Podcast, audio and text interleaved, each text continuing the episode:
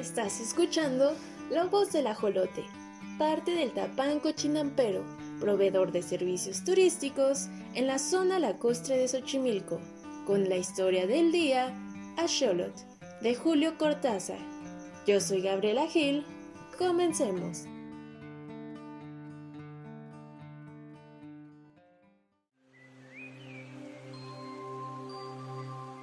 Hubo un tiempo en que yo pensaba mucho en los axolot. Iba a verlos al acuario del jardín de esplantes y me quedaba horas mirándolos, observando su inmovilidad, sus oscuros movimientos. Ahora soy una axolot. El azar me llevó hacia ellos una mañana de primavera en que París abrió su cola de pavo real después de la lenta invernada. Bajé por el boulevard de Paul Royal, tomé San Marcel y Le Hospital. Vi los verdes entre tanto gris y me acordé de los leones. Era amigo de los leones y las panteras, pero nunca había entrado en el húmedo y oscuro edificio de los acuarios. Dejé mi bicicleta contra las rejas y me fui a ver los tulipanes. Los leones estaban feos y tristes y mi pantera dormía.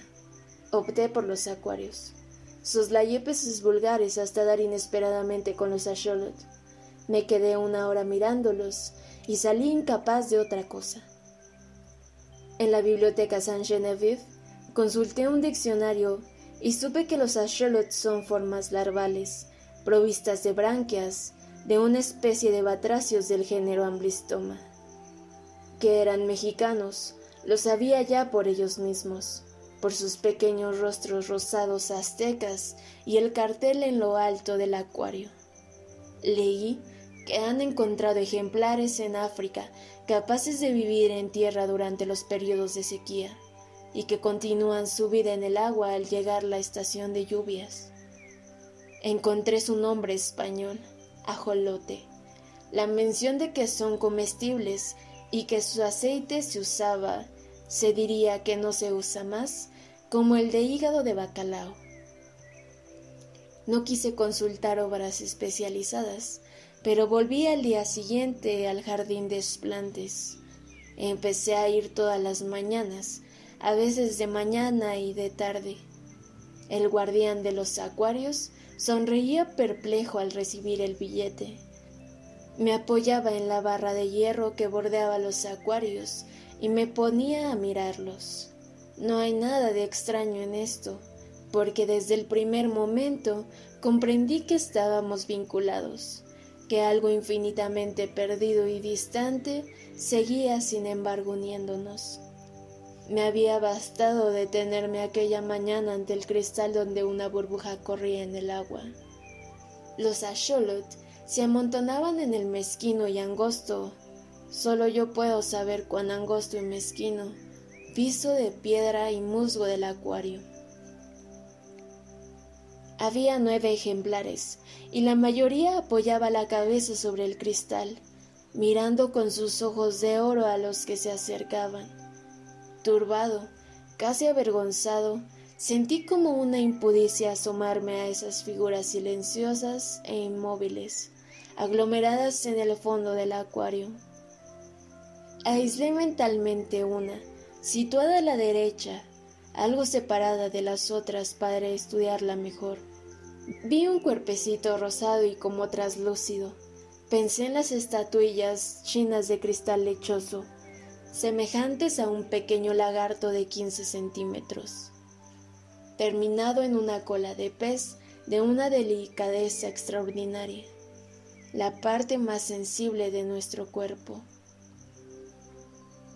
Por el lomo le corría una aleta transparente que se fusionaba con la cola pero lo que más me obsesionó fueron las patas, de una finura sutilísima, acabadas en menudos dedos, en uñas minuciosamente humanas, y entonces descubrí sus ojos, su cara, un rostro inexpresivo, sin otro rasgo que los ojos, dos orificios como cabezas de alfiler, enteramente de un oro transparente, carentes de toda vida, pero mirando, dejándose penetrar por mi mirada, que parecía pasar a través del punto áureo y perderse en un diáfano misterio interior.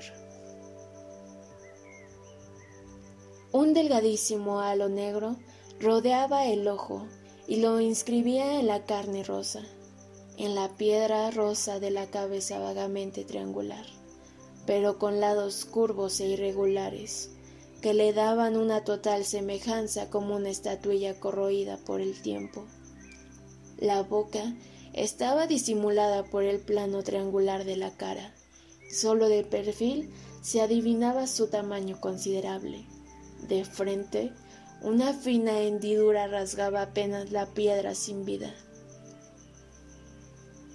A ambos lados de la cabeza, donde hubieran debido estar las orejas, le crecían tres ramitas rojas como de coral, una excrescencia vegetal. Las branquias, supongo, y era lo único vivo en él. Cada diez o quince segundos, las ramitas se enderezaban rígidamente y volvían a bajarse. A veces, una pata se movía apenas. Yo veía los diminutos dedos posándose con suavidad en el musgo. Es que no nos gusta movernos mucho y el acuario es tan mezquino. Apenas avanzamos un poco, nos damos con la cola o la cabeza de otro de nosotros. Surgen dificultades, peleas, fatiga. El tiempo se siente menos si nos estamos quietos.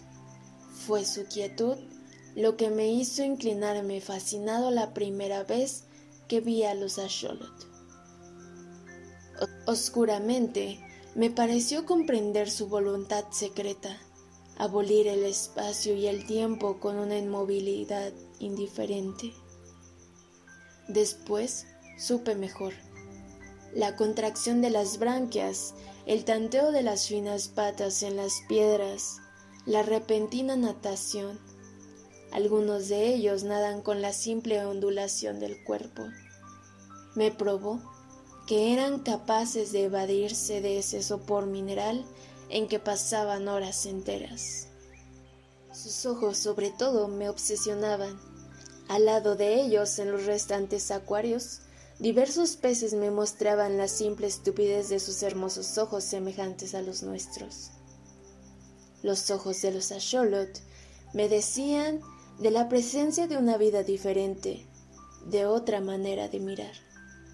Pegando mi cara al vidrio, a veces el guardián tosía inquieto, Buscaba ver mejor los diminutos puntos áureos, esas entradas al mundo infinitamente lento y remoto de las criaturas rosadas.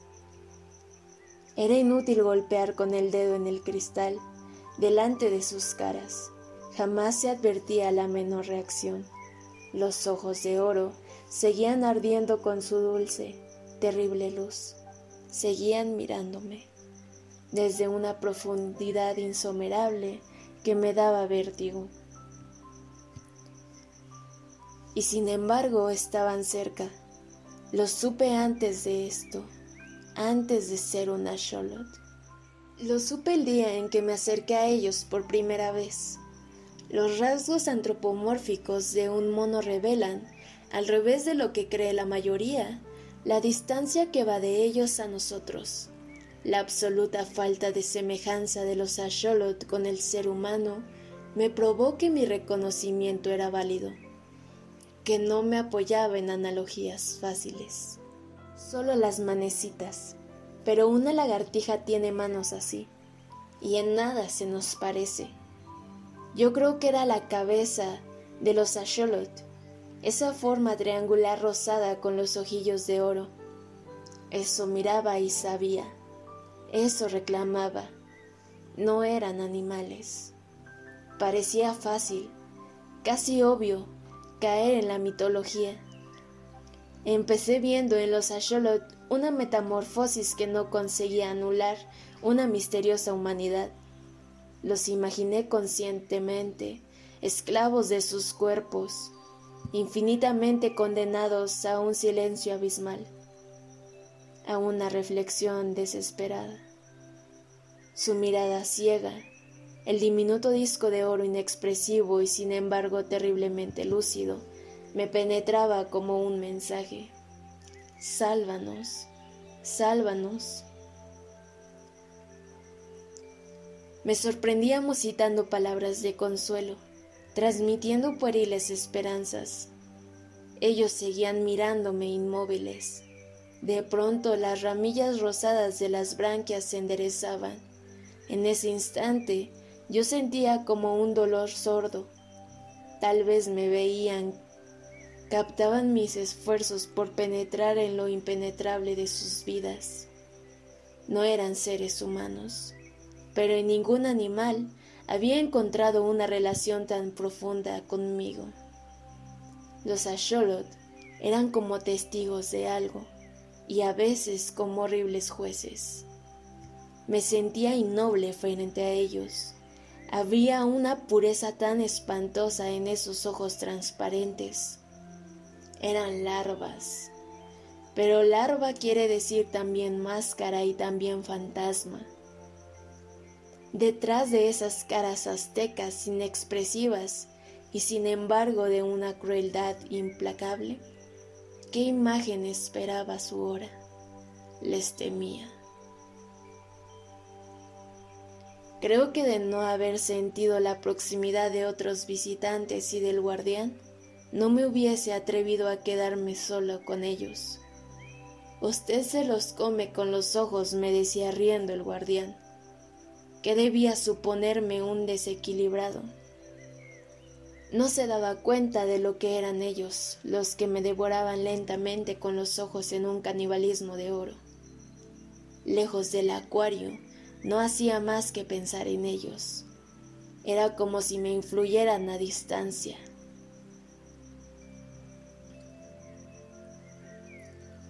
Llegué a ir todos los días, y de noche los imaginaba inmóviles en la oscuridad, adelantando lentamente una mano que de pronto encontraba la de otro. ¿Acaso sus ojos veían en plena noche y el día continuaba para ellos infinitamente? Los ojos de una Charlotte no tienen párpados. Ahora sé que no hubo nada de extraño, que eso tenía que ocurrir. Cada mañana al inclinarme sobre el acuario, el reconocimiento era mayor. Sufrían. Cada fibra de mi cuerpo alcanzaba ese sufrimiento amordazado, esa tortura rígida en el fondo del agua. Espiaban algo, un remoto señorío aniquilado, un tiempo de libertad en el que el mundo había sido de los Asholot. No era posible que una expresión tan terrible que alcanzaba a vencer la inexpresividad forzada de sus rostros de piedra, no portara un mensaje de dolor. La prueba de que esa condena eterna, de ese infierno líquido que padecían, inútilmente quería probarme que mi propia sensibilidad proyectaba en los Asholot una conciencia inexistente. Ellos y yo sabíamos. Por eso no hubo nada extraño en lo que ocurrió. Mi cara estaba pegada al vidrio del acuario. Mis ojos trataban una vez más de penetrar el misterio de esos ojos de oro, sin iris y sin pupila. Veía muy de cerca la cara de una Charlotte inmóvil junto al vidrio, sin transición, sin sorpresa. Vi mi cara contra el vidrio, la vi fuera del acuario, la vi del otro lado del vidrio entonces mi cara se apartó y yo comprendí. Solo una cosa era extraña, seguir pensando como antes, saber. Darme cuenta de eso fue en el primer momento como el horror del enterrado vivo que despierta a su destino. Afuera, mi cara volvía a acercarse al vidrio. Veía mi boca de labios apretados por el esfuerzo de comprender a los Asholot. Yo era un Asholot y sabía ahora instantáneamente que ninguna comprensión era posible. Él estaba fuera del acuario. Su pensamiento era un pensamiento fuera del acuario. Conociéndolo, siendo él mismo, Yo era una Charlotte y estaba en mi mundo. El horror venía, lo supe en ese momento, de creerme prisionero en un cuerpo de Asholot, transmigrado a él con mi pensamiento de hombre, enterrado vivo en un Asholot, condenado a moverme lúcidamente entre criaturas insensibles, pero aquello cesó, cuando una pata vino a rozarme la cara, cuando moviéndome apenas a un lado, vi a una Charlotte junto a mí que me miraba y supe que también él sabía, sin comunicación posible pero tan claramente, o yo estaba también en él, o todos nosotros pensábamos como un hombre, incapaces de expresión, limitados al resplandor dorado de nuestros ojos que miraba la cara del hombre pegada al acuario. Él volvió muchas veces, pero vino menos ahora Pasaba semanas sin asomarse. Ayer lo vi. Me miró largo rato y se fue bruscamente. Me pareció que no se interesaba tanto por nosotros, que obedecía a una costumbre. Como lo único que hago es pensar, pude pensar mucho en él. Se me ocurre que al principio continuamos comunicados que él se sentía más que nunca unidos al misterio que lo obsesionaba. Pero los puentes están cortados entre él y yo. Lo que era su obsesión es ahora una Charlotte, ajeno a su vida de hombre.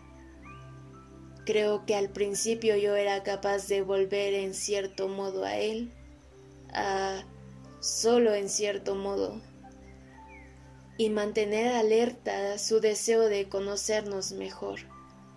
Ahora soy definitivamente una Charlotte, y si pienso como un hombre, es solo porque todos los Charlotte piensan como un hombre dentro de su imagen de piedra rosa. Me parece que de todo esto alcancé a comunicarle algo en los primeros días, cuando yo era todavía él, y en esta soledad final, a la que él ya no vuelve, me consuela pensar que acaso va a escribir sobre nosotros, creyendo imaginar un cuento, va a escribir todo esto sobre los Asholot.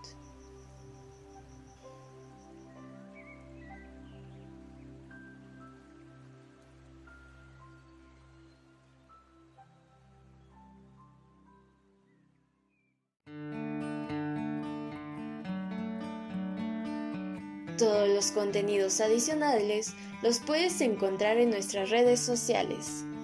Aparta con nosotros tu próximo viaje a Xochimilco y conoce a nuestros hermosos ajolotes en nuestra estación biológica. Búscanos en Facebook e Instagram como el Tapanco Chinampero. Hasta la próxima.